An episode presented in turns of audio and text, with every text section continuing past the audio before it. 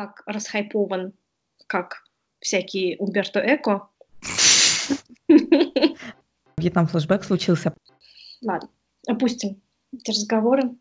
Когда меня кто-нибудь на улице останавливает и спрашивает, Наташа, а что такое постмодернизм? Ну, и если говорить о общей тематике работ Фаулса, то она есть. Пум-пум. Там-там-там. Ну, у Бине оттуда как раз многие выросли же. Многие Бине растут из того финта ушами.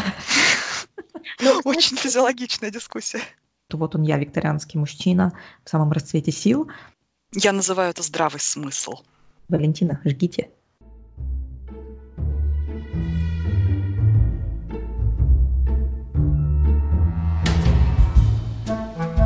Привет, это литературный подкаст «Стивен книг». Мы — это Анна, Валентина и Наталья. Будем говорить сегодня о разных книгах и о литературе в целом, обсуждать, что хотел сказать автор и что же в итоге поняли мы, читатели. Итак, о чем же сегодня пойдет речь? Те, кто следят за нами в Инстаграме, на самом деле уже, уже давно знают, что за эпизод мы приготовили сегодня. Он очень важен для нас, потому что речь пойдет об очередном любимом писателе, о котором нам всем есть много чего сказать. Сегодня мы говорим о Джоне Фаулзе и о его интеллектуально-социально-историко-эротических фантазиях. Но говорить мы о нем будем не только как о явлении в литературе, но и рассмотрим его немного в рамках того культурного явления, в котором он развивался. Наконец-то мы дошли до обсуждения любимого нашего Джона Фауза, который, может быть, не так расхайпован, как всякий Умберто Эко, и не так, возможно, популярен, как профессор, но, тем не менее, на, на наш взгляд, я думаю, это очень талантливый, невероятный, великий, несравненный писатель и просто очень умный мужик. Поэтому, наконец, мы до него добрались, мы будем обсуждать его творчество, и, как сказала Валентина, а, поговорим о том, как его творчество отражает литературную традицию постмодернизма, а, которой он а, принадлежит. Так что же такое постмодернизм? Давайте немножечко расскажем нашим слушателям. Да, мне кажется, меня сейчас такой небольшой э, Вьетнам-флешбэк случился, потому что один из первых экзаменов, который я сдавала в магистратуре в Германии, это был как раз-таки экзамен по курсу по постмодернизму, и это был устный экзамен. Длился он ровно 20 минут, то есть за 20 минут ты должна была объяснить, что такое постмодернизм, и ответить на пару других вопросов касательно той литературы, которая шла в курсе. 20 минут. Я говорила так быстро, что у меня просто заплетался язык, потому что я пыталась все впихать, что могла. Но сегодня уже прошло какое-то время с того момента, и мы все гораздо лучше знаем и понимаем, что такое постмодернизм, с чем его едят. Но, наверное, по-прежнему мое определение, когда меня кто-нибудь на улице останавливает и спрашивает, Наташа, а что такое постмодернизм? Я могу сказать, я узнаю его, когда вижу. Тебя часто останавливают на улице и спрашивают, Наташа, что такое постмодернизм? Ну, бывает, бывает. Так вот, давайте попробуем четко и понятно, насколько возможно объяснить, что такое постмодернизм. Ты совершенно верно сказала. Я его узнаю, когда я вижу, потому что и Энди Уорхол тоже говорил, что говорил «what you see is what you get». Один из основополагающих девизов постмодернизма. Как бы что, что вы видите, то и получаете. Вот, не надо искать никаких скрытых смыслов. Вот, вот оно перед вами. Ладно, опустим эти разговоры о скрытых смыслах. Но слушайте, постмодернизм как таковой это ведь тоже очень многозначное понятие. А, да, постмодернизм, почему сложно так о нем говорить и почему нужно много времени, чтобы рассказать о том, что такое постмодернизм, потому что это не просто стиль литературы, это, это очень обширный зонтичный термин, которым можно описать и некую философскую концепцию, и некий образ мысли, и некую историческую эпоху, и исторический взгляд – на происходящие в этой эпохе процессы. И поэтому дать какое-то точное четкое определение постмодернизма очень сложно. То есть нужно рассказывать, э, вообще уходить дальше в историю, в социологию и в искусствоведение. Но мы оставим это на наши следующие эпизоды. Сегодня мы просто дадим небольшую справку и скажем о том, что постмодернизм как э, литературное течение возник как реакция на модернизм, то, что было до этого. И теперь нам, конечно же, нужно объяснить, что такое модернизм. Если мы сделаем путешествие во времени, детишки, в начало 20 века, когда мир представлялся ярким и красочным и полным надежд, потому что расцветал империализм, расцветала западная демократия, и считалось, что это принесет миру долгожданный мир, простите за каламбур. Также развивалась активно наука, какие-то научные теории, и поэтому люди были полны надежды на то, что сейчас вот наконец в мире все упорядочится, все рационализируется, и все станет на свои места. И возникает много новых литературных форм. Писатели уже отходят от традиционного, от традиционной манеры повествования, а начинают творить такие известные люди, как Джеймс Джойс, Вирджиния Вульф, Франц Кавка. Появляется новое течение в искусстве Пабло Пикассо. Чем не удалось, чем что не так с модернизмом? Почему внезапно пришел ему на смену постмодерн? Они оправдались надежды человечества, потому что, во-первых, научные теории стали использоваться во вред, а не во благо. Была разработана, например, теория рас, которая поделила мир на европеоидные, монголоидные, негроидные расы, которая сейчас уже опровергнута эта теория, но тем не менее она сделала свое дело, и, может быть, она не повлияла на развитие расизма, нацизма и фашизма, но, так сказать, вложила кирпичик очередной в развитие этих нехороших вещей. И мы знаем, что, например, ученые в Третьем Рейхе реально писали научные работы на тему превосходства арийской расы, где они оправдывали научно вполне себе вот э, ту политику геноцида, уничтожения, которую вела фашистская Германия. Затем настало время Первой мировой войны, затем Второй мировой войны. После этого, опять же, 20 век проходил по знакам бесконечных войн, и поэтому mm-hmm. вот эти надежды, с которыми мир пришел в 20 век, не оправдались, и люди видели, что и вот эти общие планы, эти grand narratives, которые должны были как-то рационализировать происходящее и которые обещали некое закономерное движение цивилизации к лучшему все-таки. И этого не произошло.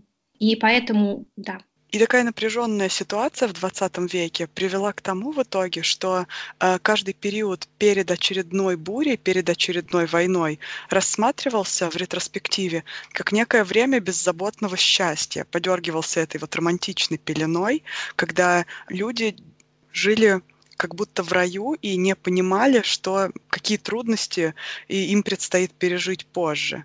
Это один из важных факторов движения искусства вперед, романтизация прошлого. И таким образом мы в итоге, не мы, а общество в итоге попало э, в ситуацию, когда все вот эти неоправданные надежды и отсутствие радуги единорогов нужно было переосмыслить. И, в общем-то, на вот этой довольно-таки не позитивной, но плодородной почве э, со временем развилось такое стилистическое направление, как постмодернизм. Ну, оно развилось то еще благодаря тому, что настала, в принципе, эпоха постмодерна. Да, то есть та эпоха, которая идет после модерна, если буквально переводить. Да, то есть начало нарастать это разочарование, разочарование вот этими великими повествованиями, вот этими grand narratives. Например, если мы берем марксизм, который, опять же, ну, не то чтобы обещает, оно провозглашает, что общество идет к некому вот более благополучному своему завершению. Да? То есть пройдет капитализм, настанет коммунизм, все будет хорошо. Этого не происходит. Конец истории тоже не происходит. Наступает демократия западная, но опять же ничего хорошего не происходит.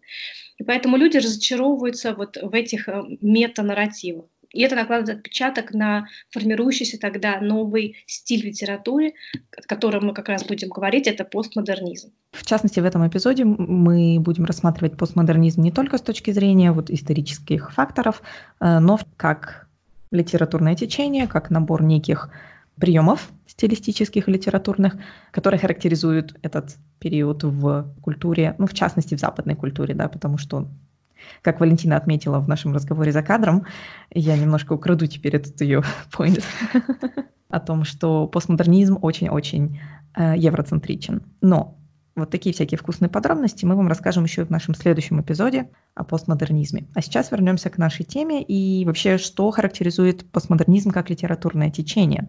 Эпоха постмодерна, вообще само это явление, постмодернизм, явление современного мышления, да, которое можем назвать постмодернизм, тесно связан с развитием конвейерного производства, с развитием рекламы, капитализма, естественно, противостоянием капитализма и коммунизма, развитием культуры потребления и копирования, развитием поп-культуры. Также в эпоху постмодерна происходит смерть так называемых авторитетов. Это смерть автора, о котором мы уже говорили, смерть Бога, которую провозгласил еще Ницше, Это развитие цифровых технологий, благодаря которым происходит даже и растворение реальности в киберпространстве, как говорят многие теоретики постмодернизма. И все это, все вот эти тенденции, естественно, влияют и на литературу, и определяют литературный стиль постмодернизма.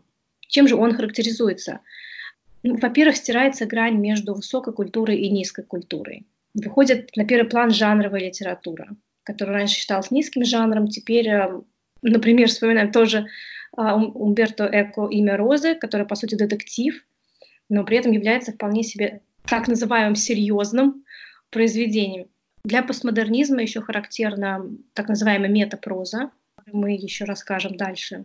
Э, мой, наверное, любимый элемент в постмодернизме — это теория симулякры Жана Бодрия, которую я возненавидела, когда впервые с ней познакомилась, но когда открыла для себя матрицу в контексте симулякры и симуляций, э, фильм «Трилогия Матрица», на тот момент еще братьев Вачовски, то внезапно постмодернизм заиграл новыми красками, и да, то есть, соответственно, для многих писателей постмодерна вот этот вопрос воспроизведения реальности, потому что фактически э, любое литературное произведение, оно воспроизводит какую-то реальность, этот вопрос эволюционировал в другой более глубокий вопрос, а что есть реальность? То есть есть ли вообще даже в нашей реальной жизни что-то общее с реальностью. Тут еще сыграла свою роль развитие всяких разных реалити-шоу на телевидении, да и телевидение как таковое.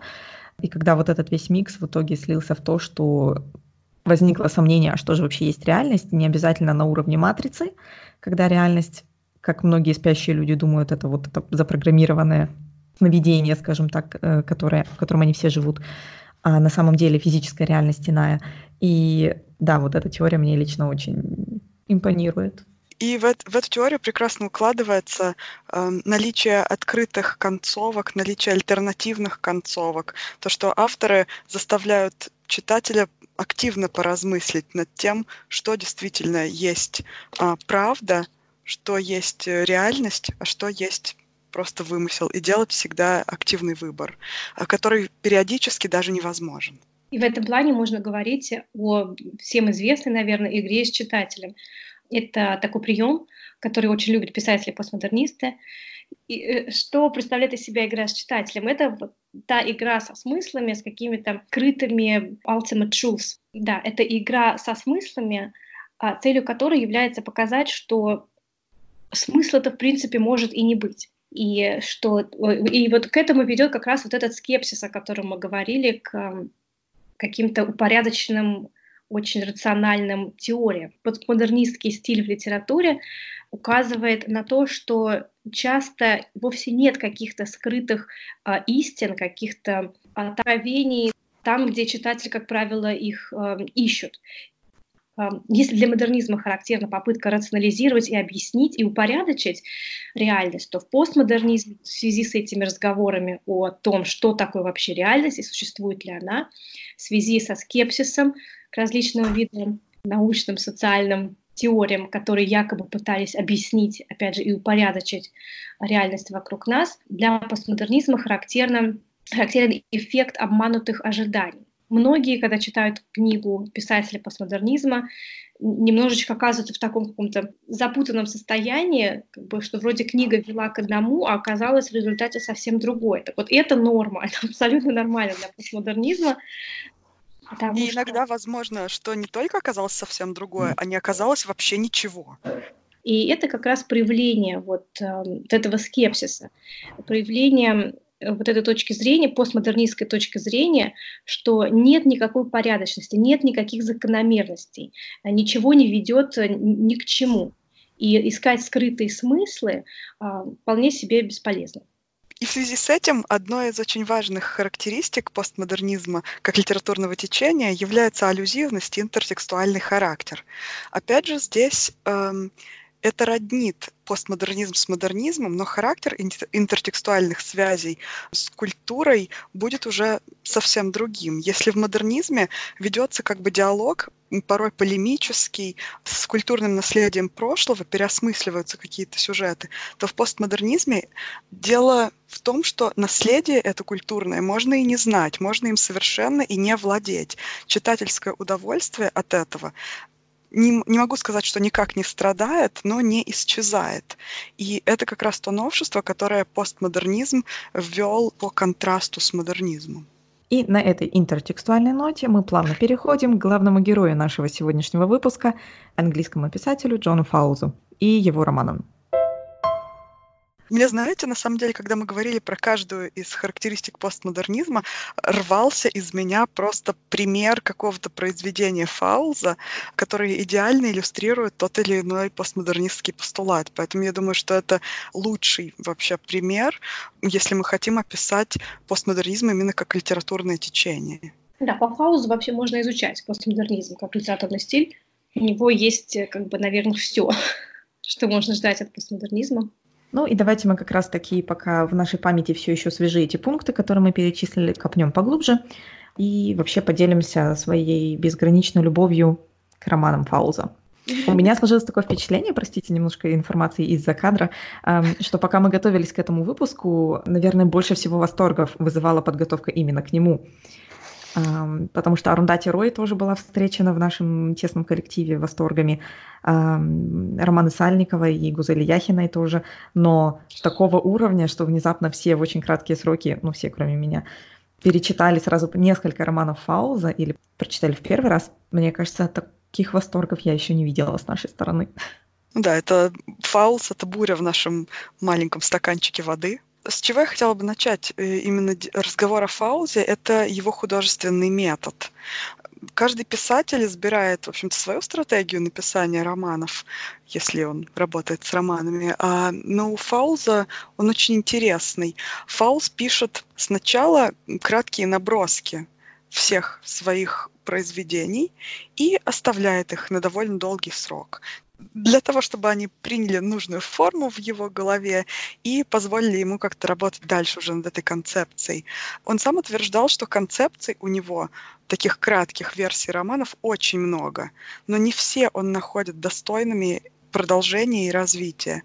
Что может вызвать желание написать такую концепцию? Да все что угодно. Он говорил, что его очень трогают различные мимолетные впечатления. Отражение в витрине, какая-то реклама, там, не знаю, пейзаж, дуновение ветерка, просто все что угодно способно вызвать огромную бурю ассоциаций и мыслительной деятельности. И таким образом с момента появления этой идеи до публикации романа проходят годы, а то и десятилетия. Например, первым был опубликован роман «Коллекционер», в то время как первый набросок для «Волхва» был сделан чуть ли не на 10 лет раньше.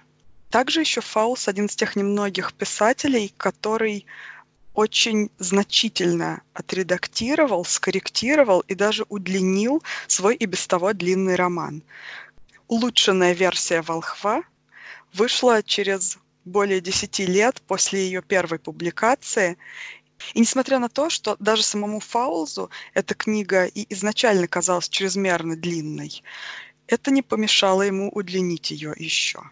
Ну вот, вот, возможно, потому, как вот э, Валентина говорила, что Фаулс эм, достаточно долго пишет свои книги и подходит э, серьезно к этому процессу. Возможно, поэтому у него не так много крупных романов, не так много произведений, если сравнить с другими авторами например, со Стивеном Кингом. О нем мы, кстати, еще должны поговорить будем. Но, кстати, не все романы Фауза постигает такая судьба долгостроя. Единственный роман, который он написал, как он выражается, на одном дыхании, был как раз «Женщина французского лейтенанта». Ну, она, да, она как-то и выделяется с остальных. А вы знаете, что его вдохновило? Mm. Он увидел как-то на пристани женщину, которая стояла спиной к нему и смотрела на море. И вот этот силуэт женщины очень врезался в его память, и мы помним, что во вступлении к женщине французского лейтенанта мы видим абсолютно такую же картинку. Но более того, а, в наряде этой женщины были определенные викторианские мотивы. И тут-то Фалза и понесло. Вот надо... оно, яблоко Ньютона. Да-да-да, надо еще, наверное, отметить, что Фаус по профессии был, он очень долгое время работал преподавателем английского языка, не только в Греции, но и в Англии, соответственно. Английский преподавал и до того, как права на одну из его книг купили в формате книг с мягкой обложкой. И так же, как в истории, кстати, со Стивеном Кингом, это был вот тот самый случай, когда одну из книг купили для продажи вот в таком карманном формате. И, собственно, после этого оба автора наконец-то могли себе позволить заниматься только писательством и бросить свою основную работу, скажем так. Забавный факт, забавная параллель. К чему я клоню? Что Джон Фаулс э, обладатель такого же классического образования, как, в общем-то, и мы все. Единственное, что у него, если не ошибаюсь, уклон был именно во французскую литературу. И, соответственно, вот викторианские мотивы, викторианские романы, конечно, не могли тут же не прыгнуть ему в голову и не начать вот строить или плести даже, наверное, вот этот псевдо-викторианский роман «Женщина французского лейтенанта». Ну, нужно еще отметить э, то, что Фаус все-таки англичанин до мозга костей, хотя он часто критикует свою родину в своих романах, и нелестно, особенно в романе «Волк», очень нелестно отзывается об английской культуре, об Англии в целом. Но, тем не менее, эта английскость его, она очень сильно видна. И даже э, в «Женщине французского лейтенанта» есть э, такая цитата о том, что английское мышление — это part convention, part irony. Одна часть традиции, одна часть э, иронии. Mm-hmm. И это же мы видим как раз и в его самих книгах. А в этих, с одной стороны, это отсылки к Шекспиру, к Гарди, к классической литературе, к английской именно классической литературе. И с другой стороны, вот это все отрицающая ирония и даже, даже какой-то стёб. И если говорить о общей тематике работ Фаулса, то она есть. Пум-пум. Там-там-там. Да, и э, романы Фауза очень интересно читать вот именно все. Они как бы каждый уникален, все разные, но тем не менее они связаны какой-то вот одной общей темой, общей направленностью. Как э, я однажды уже сравнивала его романы, с, уже цитирую сама себя, сравнивала его романы с сериалом «Черное зеркало», когда каждый эпизод обладает различным сюжетом, различной тематикой, в принципе, но тем не менее это единая вселенная, единый мир и какая-то давлеющая общая тема. Вот если брать Фауза, эта тема — это смена поколений, смена мышления, смена парадигмы мышления, переход от э, классического типа сознания, от более архаичного типа сознания к более современному. И затем он дает как бы срез этого современного сознания, ну, современного героем книги, либо современного ему сознания. Э, далее Фаулс, поскольку он сам придерживался, если не ошибаюсь, социалистических взглядов, э, часто показывает конфликт, существующий в капитализме. Это конфликт между рабочими классами и элитой. Это тоже видно практически во всех его произведениях, то есть тех, что я читала, особенно в таких, как «Коллекционер» и «Волк». Ну и в «Женщине французского лейтенанта», кстати, тоже показана вот эта пропасть между властимущими и маргинализированными слоями. Да, и даже если мы вспомним, что главный герой, он, в принципе, ждет наследства от своего богатого дядюшки, но в то же время женится на девушке, отец которой торговец. Говоришь. А, и, соответственно, да, вот эти все страты и социальные слои, и динамика между ними действительно очень социалистические, вдохновленные. Не знаю, как Но сказать. они настолько важны, что они даже двигают сюжет. Да, ну мы вернемся еще к женщине французского лейтенанта. И можно отметить еще одну особенность творчества Фауза – это его любовь к историческим романам, с которыми он экспериментирует, заигрывает, делает с ними все, что ему вздумается, и экспериментирует также с эм, формами повествования, с эпистолярным жанром в особенности, с эм, жанром дневника и прочими достаточно традиционными приемами из которых он клепает нечто свое удивительное, искрометное. Вообще эти эксперименты с жанрами э, у Фаулза тоже достаточно злободневные так как он никогда не использует их просто ради нового эксперимента и ради красоты формы. Э, практически всегда это диалог с популярным на тот момент жанром романа. Это диалог с общепризнанными литературными формами. И это еще один из способов создания так называемого симулякра и имитации документальности, наверное, и наибольшей достоверности, которая вновь а, с постмодернистской точностью рассыпается при ударе сама об себя. Ну и раз уж мы заговорили об исторических а, мотивах, об исторических экспериментах Фауза, в этой связи можно говорить о таких романах, как «Женщина французского лейтенанта», например, и «Червь». В «Женщине французского лейтенанта» Фаулс показывает нам переход от викторианского мышления к мышлению современному. Грубо говоря, это основная поверхностная мысль, которую сразу э, можно разглядеть. То есть это своего рода пародия, пастиш э, на викторианский роман. Речь зашла о женщине французского лейтенанта. Мне, как большому любителю книг и человеку, который свято верит в то, что книга лучше, чем фильм, практически всегда, хотелось бы все-таки порекомендовать экранизацию э, романа «Женщина французского а, лейтенанта», потому что я знаю, что не у всех наших слушателей есть время сидеть и читать романы. Мне кажется, романы Фауза, они как раз те, которые требуют вашего внимания вот просто неразделенного, что вот вы сели и читаете, и кайфуете. Но я прекрасно понимаю, что не у всех есть время, а знать хочется. И мне кажется, экранизация «Женщины французского лейтенанта» с Мэрил Стрип и Джереми Айронсом – это тот редкий случай, когда это можно посмотреть. Угу.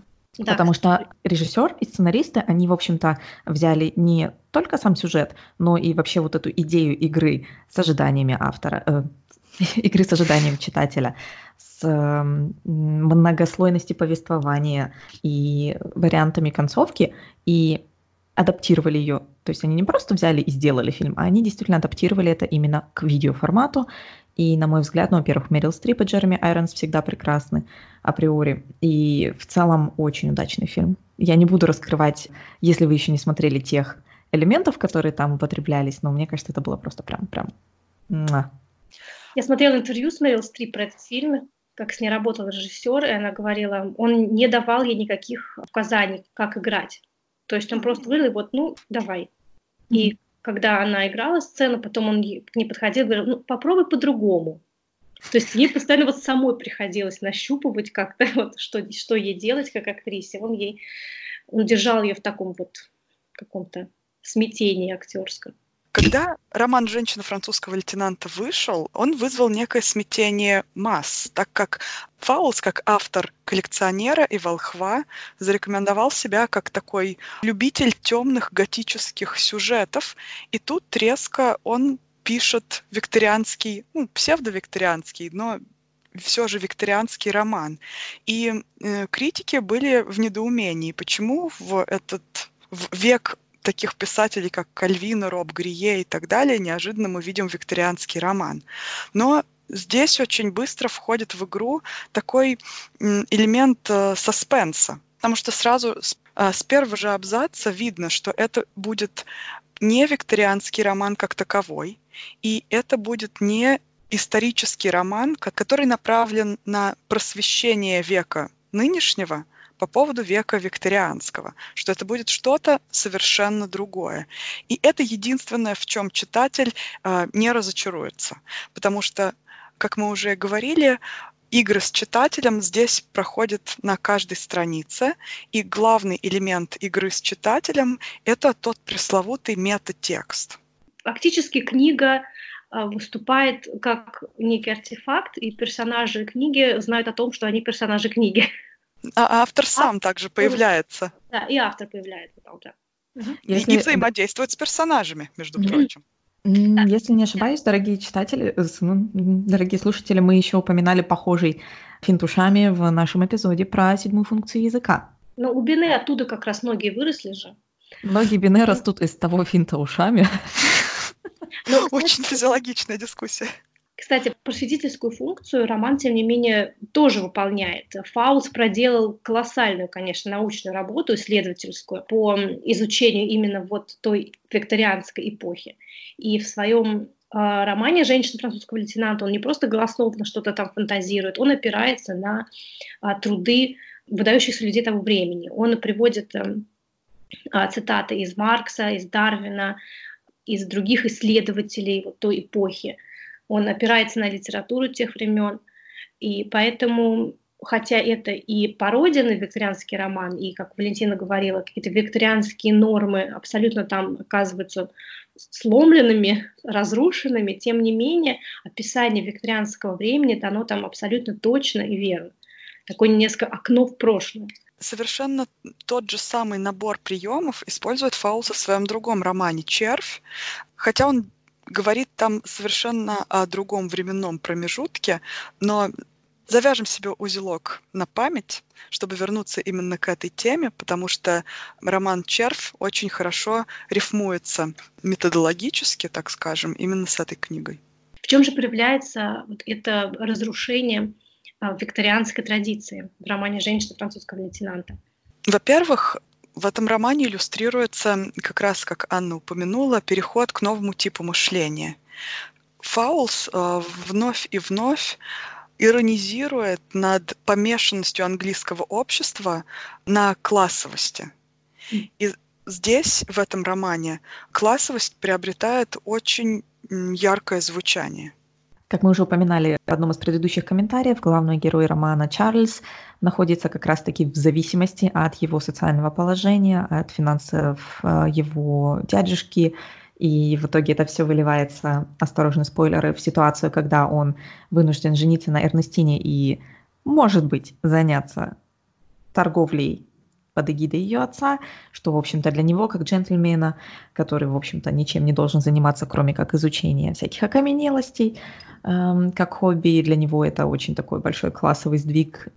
Еще один сдвиг э, мы видим здесь в роли, в женской роли, в роли женского персонажа.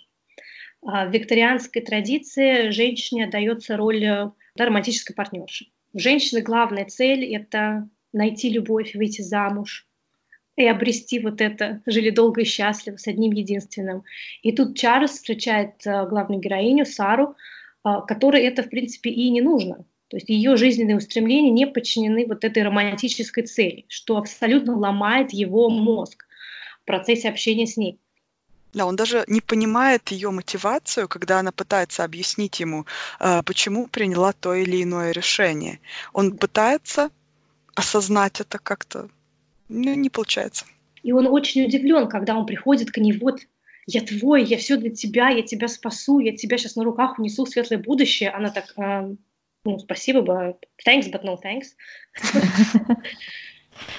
Да-да, мне кажется, вот эта его фигура э, рыцаря в сияющих доспехах, хотя он сам по себе, в общем-то, человек, может, и хороший, но не находится в том положении, где он действительно в состоянии как-то улучшить ее жизненную ситуацию и даже не задумывается о том, чтобы спросить, а ей оно надо, тем не менее он считает, что уже сам факт того, что вот он я, викторианский мужчина в самом расцвете сил, вот он я пришел к тебе, и этим я уже спасаю тебя в глазах общества, просто выбирая тебя, не спросив, да, действительно ее сторону. Эм, и, по-моему, это очень-очень красиво и эм, с легкой такой иронией, и даже немножко весело описано в романе. При этом, что тут важно, для Чарльза очень большой шаг именно прийти навстречу к Саре. Это стоит ему его наследства, это стоит ему его социального веса, так скажем. Это стоит ему практически всего. Репутации там и так далее. Но ей это не нужно, и он э, удивлен, во-первых, почему, и, во-вторых, э, что его жертва была напрасной и настолько бессмысленной, что его сияющие доспехи меркнут очень грустно в любом из этих двух окончаний, предложенных Фаузом. И интересно еще то, что образ Сары до конца-то и не раскрыт, он остается все равно некой загадкой для читателя. По мере э, прочтения романа у нас могут возникать различные абсолютно теории в отношении э, Сары, поскольку ее образ постоянно показывается с разных сторон, добавляются какие-то новые детали, какие-то новые нюансы этого персонажа, и мы уже начинаем сомневаться вообще, кто она, что она, что за игру она ведет. И это так и не разрешается, вот это противоречие до конца. Мы остаемся опять вот с этим открытым финалом. И это еще интересно, потому что Сара все время предстает э, сквозь призму видения этих викторианских персонажей.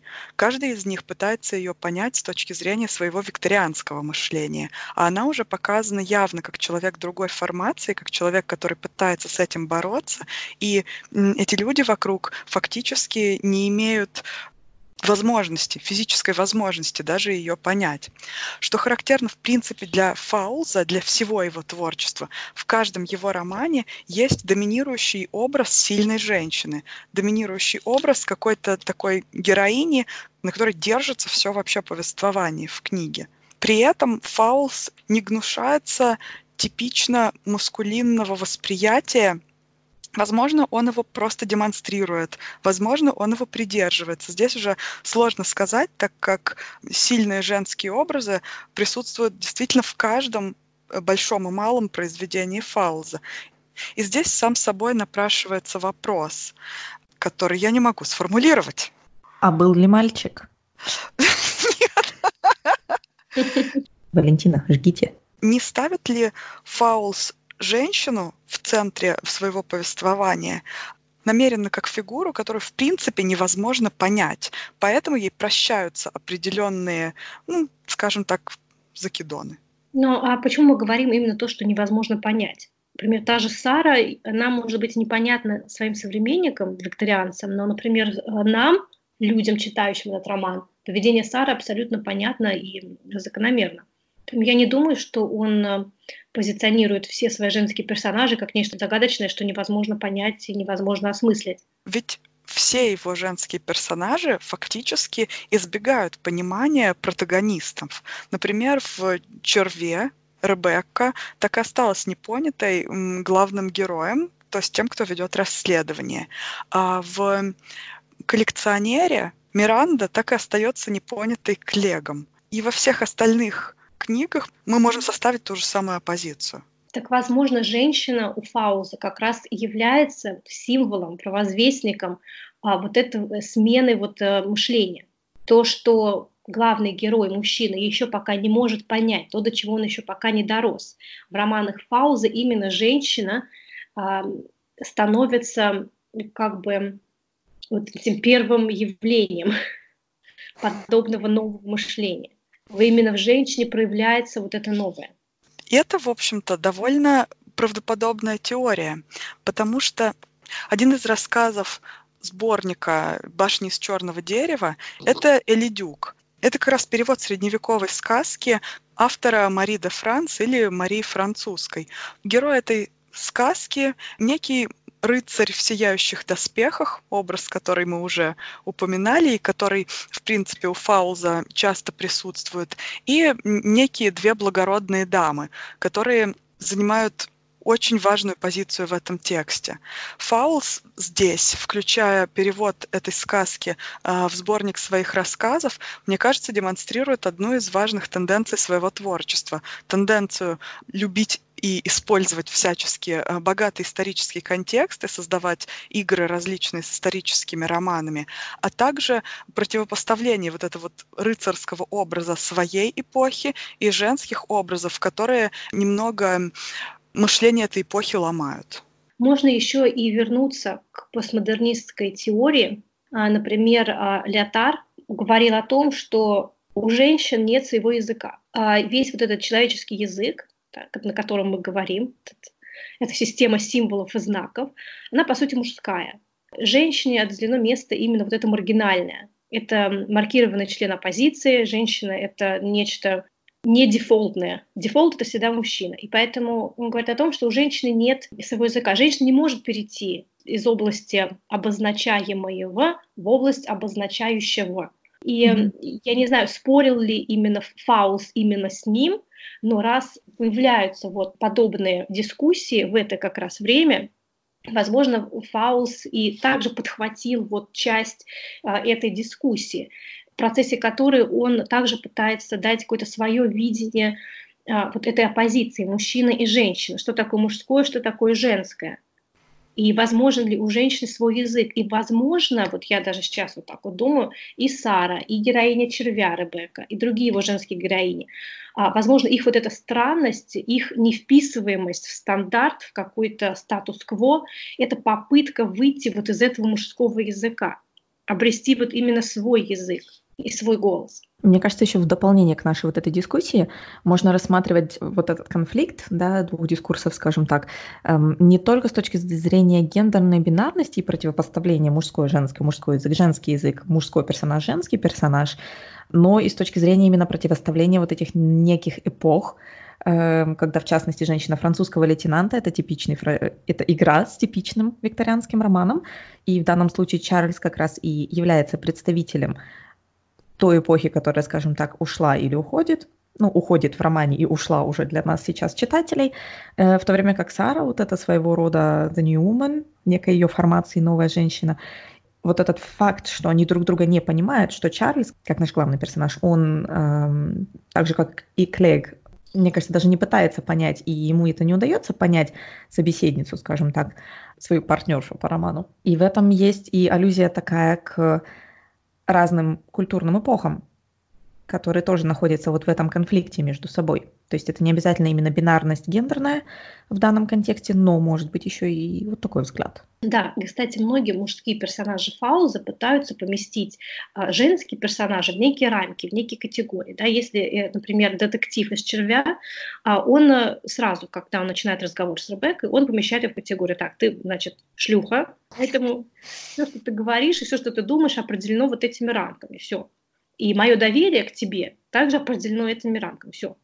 А если Чарльз по отношению к Саре, он также помещает ее в категорию вот именно такую любовно-романтическую. Ничего иного он вокруг нее не видит, он не может себе представить, что у нее какие-то могут быть другие устремления, другие желания в жизни, другие цели. И, например, эм, дальше, если мы идем, Фредерик Клэг, который в Миранде, опять же, не видит живого человека, он помещает ее, опять же, в какую-то категорию редкой бабочки, он даже и человека-то в ней не видит в принципе. Ему не интересно, чем она интересуется, что ей нужно, а, какие у нее желания и устремления. Ему интересно вот именно ей обладать. Так же, как Чарльзу интересно именно обладать Сарой, прежде всего. А потом оказывается, что эти женщины так оп и ломают этот статус-кво, ломают этот стереотип. Поэтому я думаю, Фаус, хотя и представитель своего времени, и во многом его романы, они очень написаны, конечно, с мужской точки зрения, и, возможно, нельзя его назвать полностью феминистом, но, тем не менее, некий сдвиг сознания можно наблюдать в его книгах. Я называю это здравый смысл. Кстати говоря, о женщине французского лейтенанта здесь идет не только переход от сознания викторианского к сознанию современному. Здесь находит отражение вот то самое недоверие метанарративам. А если мы посмотрим на главного героя, на Чарльза, он э, приверженец, не приверженец, он фанат Дарвина, можно сказать. Mm-hmm. Самопровозглашенный ученый, геолог. И в его мире, в его мировоззрении все очень стройно, ровно, упорядочено, все очень рационально. А постмодернизм как раз-то и идет против вот этой рациональности. И поэтому есть еще некий другой пласт, вот над тем основным сюжетным пластом, переход от викторианского к современному, это еще переход от модерна к постмодерну, да, переход от полагания на какие-то обещания научных теорий к скепсису этих научных теорий. Та же тема прослеживается и в романе «Червь», так как, э, хотя здесь формально одна концовка, но умозрительно концовки две. И мы можем видеть, что здесь рациональный и такой статус-кво противопоставляется чисто духовному и рациональному восприятию реальности. И в конце мы можем выбрать а, свою версию событий, чему верить. Главный герой, который ведет расследование, загадочного происшествия, которое является э, главным вообще сюжетообразующим в этой книге, э, естественно, думает в рамках своей, так скажем, в рамках своей парадигмы мышления. Он выбирает наиболее вероятный для него исход из тех данных, которые он получил. Читатель же, находясь уже в совершенно другой формации мыслительной, и уже даже не в той формации, в которой писался сам роман. Волен выбрать любую другую интерпретацию событий, которые он лицезрел. От вполне рациональной, к которой прибегает главный герой, до духовной, которой представляет героиня, до, возможно, даже версии sci-fi, которая будет более близка, может быть, современному читателю, а может быть и нет. Конец первой части. А продолжение выйдет в четверг. thank you